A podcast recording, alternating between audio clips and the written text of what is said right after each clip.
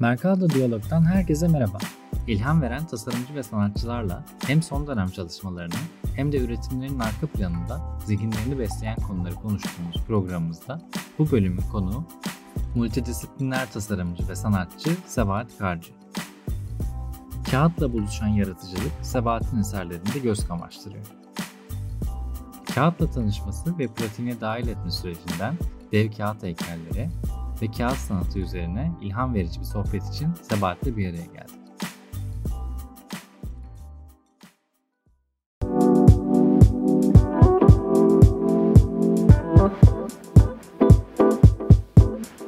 Merhaba Satoshi takipçileri. İlham veren tasarımcı ve sanatçılarla sohbet ettiğimiz Mercado Diyalog'un yeni bölümüne hoş geldiniz.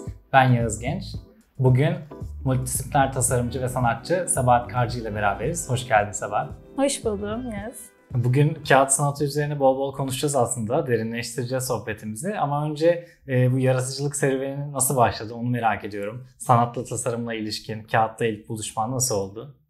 Garip bir şekilde aslında herkes gibi çocukken bir şeyler yaratarak, Barbie bebeklere kıyafetler dikerek, bir şeylerle oynayarak kendi yaratıcılık zaten bununla başlıyor aslında. Ve ben böyle e, ortaokuldan beri işte çizime meraklıydım. Daha sonra bir şekilde e, endüstriyel tasarım diye bir şey keşfettim. Ve çok nereden keşfettim gerçekten bilmiyorum. O bölümü istiyorum. Onun hayalini kurmaya başladım. Ve daha sonra da bunun işte yetenek sınavıyla alınan bir bölüm olduğunu gördüm. Ve böyle yetenek sınavlarına hazırlanmaya başladım liseden sonra. Ondan sonra e, Marmara Üniversitesi Güzel Sanatlar Fakültesine girdim. Endüstriyel tasarımı kazandım ve bu şekilde başladı aslında. Daha sonra da kağıtla olan sürecimde okulda zaten kağıt maketler bir tık daha fazla ilgimi çekiyordu ya da bir şeyi ifade ederken hemen kağıttan böyle onu çizip onu yapıvermek falan çok kolay geliyordu bana. Ondan sonra tabii mezun oldum ve iş hayatına atıldım. İş hayatında çok böyle beklediğim gibi gitmedi açıkçası bu yaratıcılık serüvenim. Bir işte tasarım ajansına girdim. Orada böyle bir fuar standı falan yaptım bir sene. Ondan sonra sanat yönetmenliği yaptım bir ajansta yine.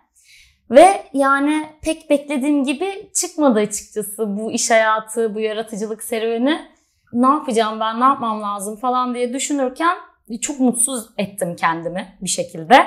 Ve bundan kurtulmanın yolu olarak da kendi işte portfolyoma çok güvenmiyordum. Ve onu işte e, pop-up portfolyo şeklinde yaptım. Ve kağıtla ilişkim de aslında biraz böyle başladı. Yani benim bir kurtarıcım gibi oldu aslında kağıt. Sonra freelance işler almaya başladım. Ama güzelmiş bu derken bir pop-up book yapmaya başladım ben.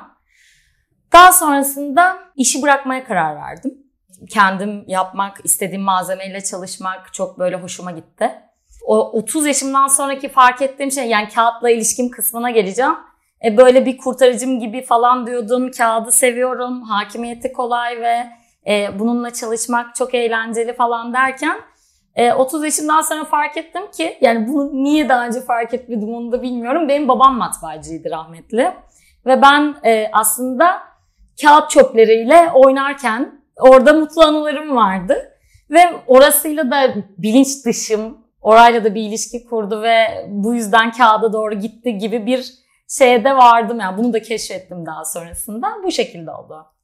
Gerçekten senin öğrencilik döneminde de zaten elin hep kağıda gidiyormuş bir şekilde ve sonradan da bununla ilişkini de keşfetmişsin. İyi ki de öyle olmuş. O çok güzel yansıyor bence işlerine. Yani bu kağıtla mutlu olma halini biz hissedebiliyoruz diye düşünüyorum. Süper. Çok teşekkür ederim. Şeyi merak ediyorum. Şimdi kağıtla ilgili işler dediğimizde, kağıt sanatı dediğimizde daha çok ölçek olarak küçük şeyler akla hı hı, geliyor. Hı. E, ufak katlamalar, işte heykeller kağıttan ama e, bunun ölçek konusunda sınırı olmadığını ben bir yandan da aslında senin çalışmalarını takip ederken de gördüm. Hı hı. E, vitrin tasarımları yapıyorsun. Tamamen kağıttan büyük alanlar. Daha büyük sahne tasarımları, set tasarımlarına gidiyor. E, o noktada senin ölçekle ilişkin nasıl gelişti? Böyle bir kırılma anı oldu mu? Yani tabii ben kağıtla çalışmaya başladığımda ben de küçük ölçekli işlerle başladım. Ve hayalini kuruyordum büyük ölçekli işler yapabilir miyim acaba falan derken. Birdenbire kendimi onu yaparken buldum. Muhtemelen böyle e, çok istediğim için e, ve çok incelediğim için bir yandan da o beklenenin dışına çıkmak yani kağıdın da e, potansiyelini zorlamak ve yani düz bir tabakayı alıyorum ben katlayıp işte yapıştırıp üç boyutlu bir form çıkartabiliyorum. Bir böyle bir yerden zorlanıyor o kağıdın sınırları. Bir de dediğin gibi ilk akla gelen daha küçük ölçekli işte e, cutout tasarımlar, bir şeyler, illüstrasyonlar falan oluyor. Bir yandan da o ölçeğin de dışına çıkmak ve onu da zorlamak e, iyi hissettiriyor bana. Beklenmeyeni yapmak ya da e, malzemeden e, ilk etapta beklediğimiz şeyin dışında bir şey bulmak beni de çok dinç tutuyor ve heyecanlandırıyor. Ve o yüzden de zaten e, başka malzemeler sokmayı da seviyorum ve e, galiba bu yüzden kendimi de tam net olarak kağıt sanatçısı gibi tanımlamak değil de multidisipliner tasarımcı sanatçı olarak tanımlamak daha doğru geliyor. Çünkü evet kağıtla çok çalışıyorum ama e, başka malzemelerle kağıdı böyle farklı formlara da sokuyorum. Onlara da ihtiyaç oluyor çünkü. Ve mesela bu büyük ölçekli projeler dediğimizde bir sahne tasarımı Hı-hı. veya set. Onun e, ilk başlangıçta fikir ve büyük ihtimalle senin elin yine makete gidiyor. Kesinlikle. o maketin de e, kağıttan olması, son ürünün de kağıttan olması aslında çok böyle alışkın olmadığımız, yani ben de mimarlık mezunuyum. Evet. E, normalde çünkü maket malzemesiyle yapı malzemesi dünya kadar bundan farklı şeyler. Evet. Ama o ikisinin aynı olması Aynen, çok ilginç evet. bir bence tat getiriyor. Kesinlikle öyle. Bir de şey yani e, ya o proje bittikten sonra çok garip bir haz veriyor. Böyle bir insanlar gördüğünde de insanların yüzü gülümsüyor böyle hani onun minyatürünü görüp aynısının büyüğünü görmek. Ve dediğim gibi yani e, onun da ihtiyaç duyuyorum. Hani onun bir miniğini yapayım, onu bir göreyim, ondan sonra büyüğüne bakalım gibi. Öyle bir küçük bir maketi gibi oluyor aslında elimizde. Ve bence şundan bahsetmek de gerekli. Şimdi e, daha büyük ölçüye geçmek diye konuştuğumuzda aslında hani daha büyük bir kağıt plakasını alıp aynı şeyi ondan yapmak değil. Değil. Ee, yani yer çekimi var. Çeşitli işte rüzgar var. Farklı strüktürel dikkat edilmesi gereken şeyler var. Ve bunun için arka planda senin yaptığın çalışmalar ne? Birazcık da ondan bahsedebiliriz. Tabii. Bence. Ya bu tabii benim için her proje yeni bir stres, yeni bir heyecan. Ee, sonuçta aynı şeyi tekrar tekrar yapmıyorum. Dediğin gibi bazen sahne oluyor, bazen vitrin oluyor ve o ölçekler büyüyor. Ve her seferinde bana yeni bir şey çıkıyor. Dert. Ben bunu nasıl çözerim? Nasıl ayakta tutarım? Ve e, bir yandan da senin söylediğin gibi aynı şeyi tamamen ölçeklerini büyüterek üretmek değil ama öyleymiş gibi nasıl gösterebiliriz gibi bir derdim oluyor. Bu bir yandan çok stresli bir şey. E, çünkü her her projede yeniden öğrendiğim bir şeyler oluyor. Bir yandan da beni çok dinç tutuyor. Hani galiba zaten sürekli aynı işe gitmememin ve hani işten ayrılmamın bir sebebi de bu. E, sürekli yeni bir şeylerin peşinde olmak. Ve bu heyecan e, dediğim gibi e, beni diri tutuyor. Ve o süreçte de nasıl ayakta tutacağım, konstrüksiyonu nasıl yapacağım, bununla ilgili işte kimden yardım alabilirim, kimi dahil edebilirim gibi böyle minik minik ekibi de büyüterek aslında üstesinden geliyorum diyebilirim. İşte ekip büyüdüğünde, danıştığın kişiler büyüdüğünde ve bunu e, mesela bir sahne olarak düşünürsek ya da bir set tasarımında kullanılacak bir hı hı. E, eser olarak düşündüğümüzde orada işte ışık gibi e, açılar, çekim açıları gibi farklı evet. şeyler de devreye giriyor ve senin aslında söz sahibi olman gereken dünya birazcık genişliyor. Evet. Ve art direction'a varıyoruz buradan da gibi evet. bir his var bende. Yani senin de art direction tarafında da olduğunu biliyorum. Ee, böyle böyle mi gelişti? Evet. E, tabii dediğim gibi ekibi büyüterek dediğim noktada bir tane çok sevdiğim ve başarılı bir e, sanat yönetmeni arkadaşım var Cansu Biler. Onunla hani bu sahnelerde işte vitrinde bunu nasıl yaparız onun fikrine güvenirim. Onunla mesela e, ekip olmaya başladıkça e, onun daha hakim olduğu tarafta sanat yönetmenliğiydi. Ve işte beni böyle yavaş yavaş oraya doğru bir çekmeye başladı o. Aslında yani çok da mantıklı bir şey yaptığını gördüm. Çünkü dediğin gibi zaten e, bir şey yaparken onları düşünüyorsun. Ama hani bunun art direction olduğunu bilmeden ben düşünüyordum. Bir baktım ki aslında bu yaptığım şey buna da dahil bir şeymiş. Birden kendimi öyle bir yerde buldum. Ve e, tabii çok başka bir şey. Düşünce şeklin farklı orada, farklı bir iş. kolu. Ama inanılmaz derecede e, bana da vizyon kattı diyebilirim. Süper. Zaten bu burada ağırladığımız konuklarla da çok fazla konuşurken çıkıyor. Böyle yaratıcı bir zihin bir projeye ele aldığında, girdiğinde hani girdiği noktada çoğu zaman çok fazla kalamıyor. Evet. Yani eklemlendiği farklı disiplinler, farklı bakış açıları onlara bakarken bakarken bir yandan böyle dünyasında genişlediğini görüyor. Ve iyi ki de öyle oluyor bence. Çünkü öyle olduğunda birazcık daha o dünyayı bütün olarak, o fikri bütün olarak biz de yaşayabiliyoruz. Özellikle sahne gibi, set gibi alanlarda. Evet kesinlikle öyle. Zaten hani sürekli sabit bir yerde kalabilseydik belki be- beyaz yakalı olabilirdik mesela. Ve muhtemelen bu bizden dolup taşıyor ve bir şekilde hani e, biraz da çocuk gibi bir yerden ondan da istiyoruz. Biraz ondan da istiyoruz. Sonra bir bakmışız hepsi var böyle etrafımızda. E, ben de seviyorum bu şekilde olmasını açıkçası.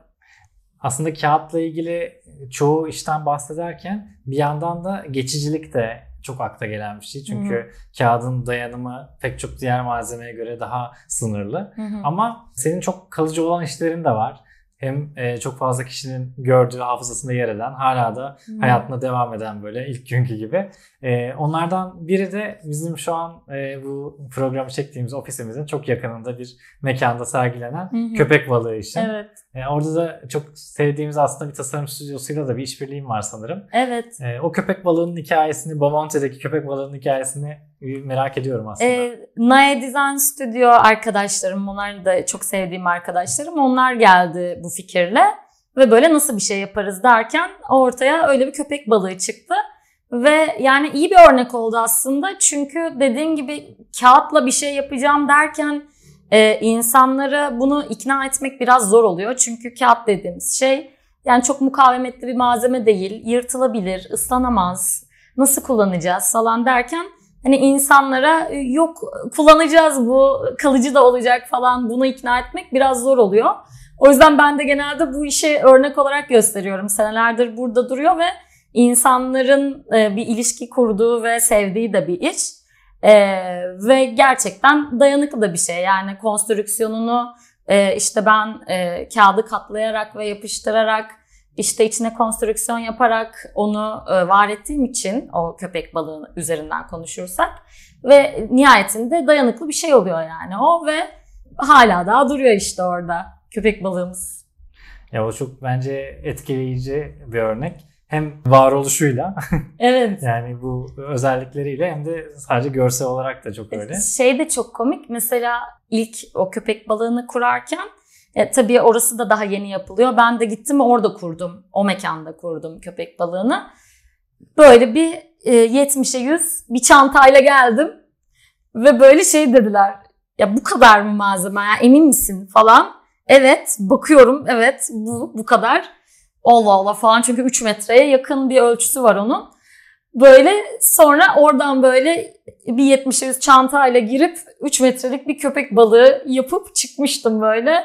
O insanların onu görmesi de ve o şaşkınlığı da çok eğlenceli oluyor açıkçası. Hiç öyle bir şey beklemiyorlar çünkü o çantadan. E, gerçekten o anlattığın hikaye şimdi düşününce böyle sihirbaz gibi giriyorsun. Birden çantadan hani hiç beklenmeyen çantadan diye köpek evet. bırakıp dönüyorsun.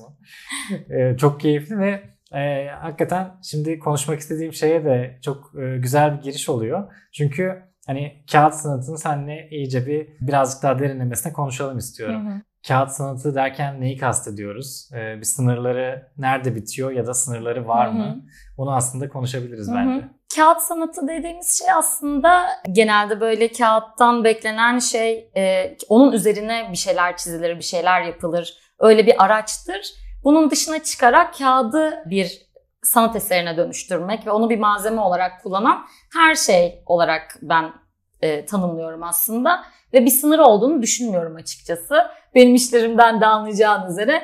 Ama kendi içlerinde işte pop-up tekniği var mesela. Böyle kağıtları e, kıvırarak quilling deniyor. Öyle bir teknik var. Ondan sonra daha böyle üç boyutlu e, şeyler var. E, illüstrasyonlar var da paper cut illüstrasyonlar var. Başka şunu da dahil edebiliriz belki. paper mache var. Hani kağıdı bir hamura dönüştürerek yapılan. Yani pek çok teknik var aslında bunun içinde. Ama e, bunlarla sınırlı değil tabii ki de. Ben de bunu deneyimleyerek öğrendim. Yani kağıttan beklemediğimiz pek çok şey ortaya çıkabiliyor. E, bunu da böyle e, keşfetmek açıkçası bana eğlenceli geliyor. Bu noktada e, bu sınırları zorlayan senin sana da ilham veren işler var mı sürecin boyunca? Evet var. Şimdi böyle çok dahil olmak da isteyeceğim şeyler. Böyle bir tane Fransız duo var. E, siz de tanıyorsunuzdur Zimenzu diye. E, onlar da kağıtla ve deriyle çalışıyorlar. Ve e, daha çok vitrin tasarımlarıyla hep gördük biz onları. Hermes'in vitrin tasarımlarını yapıyorlar. Ve yani muhtemelen çok fazla zaman harcıyorlar diye düşünüyorum. E, inanılmaz detaylı, inanılmaz temiz işçi, işçilikli, alt metni olan, yani gördüğümde böyle beni içine alıp keşke ben de böyle yapsam falan diyeceğim şeyler oluyor. Onlar da çok sınırlarını zorluyorlar mesela. Daha küçük detaylarla ve onları işleye işleye işleye işleye. Onlardan bayağı etkileniyorum. Çünkü bu alanda çok fazla konuşan değil, üreten aslında çok fazla kişi olmadığı için e, seni burada konu kalmışken de böyle zihnimizi iyice açacak hani evet, şeylerini sormak istedim. Bu arada bunu sordum ama bizi izleyenler e, mutlaka bence Sabahati Instagram'dan takip etmeniz gerekiyor. Çünkü benim her yeni çalışmamda farklı bir pencere açılıyor zihnimde. Böyle ha bu da yapılabilir, bu da yapılabiliyor. Şöyle bir yere de gidebilir diye. O yüzden onu aklıma gelmişken kesinlikle bir not olarak Süper, bırakıyorum. Çok teşekkür ederim. Böyle görünüyorsa çok mutlu oldum. Kağıtla birebir de bir ilişkiniz olmasa veya böyle bir proje düşünmüyor olsanız bile gerçekten bir malzemenin potansiyelini görmek heyecanlandırıyor. Bundan heyecanlananlar için mutlaka bir öneridir. Evet, Hayır. teşekkür ederim. E, senin bu aralar özellikle ilgini çeken, yönelmek istediğin, denemek istediğin bir teknikler, projeler var mı? Gelecek için planların var mı? Hı hı. Uluslararası işler yapmak istiyorum öncelikle. Kesinlikle hani e, bir, bir de dünyada neler oluyormuş onu görmek istiyorum. Böyle bir hedefim var. Onun dışında yine tabii kağıtla çalıştık, kağıdı katladık, büyük ölçekli, küçük ölçekli şeyler yaptık. Sırada şey geldi, kağıt hamurunu, kendi kağıdımızı yapabilir miyiz acaba? Ee, biraz o hamurla oynamak istiyorum. Benim için bambaşka bir e, şey olacak. Başka bir doku, başka bir deneyim.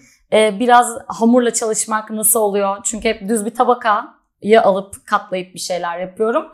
Onu deneyimlemek istiyorum. Onun dışında e, şöyle şeyler e, var aklımda. Üniversite öğrencileriyle, gençlerle sık sık bir araya geliyorum. E, biraz onları nasıl dahil edebilirim? Onlarla bir neler üretebilirim, onlardan ne alabilirim, onlara ne, neler verebilirim. Şu sıralar biraz bunlara kafa yoruyorum. Süper. Bunların hepsi benim de merakla takip edeceğim hem hamurla ilgili çalışmalar hem öğrencilerle bir aradaki etkileşimleri neler çıkaracağı merakla takip edeceğim şeyler olacak. Hepsi için şimdiden başarılar diliyorum. Çok teşekkür ederim.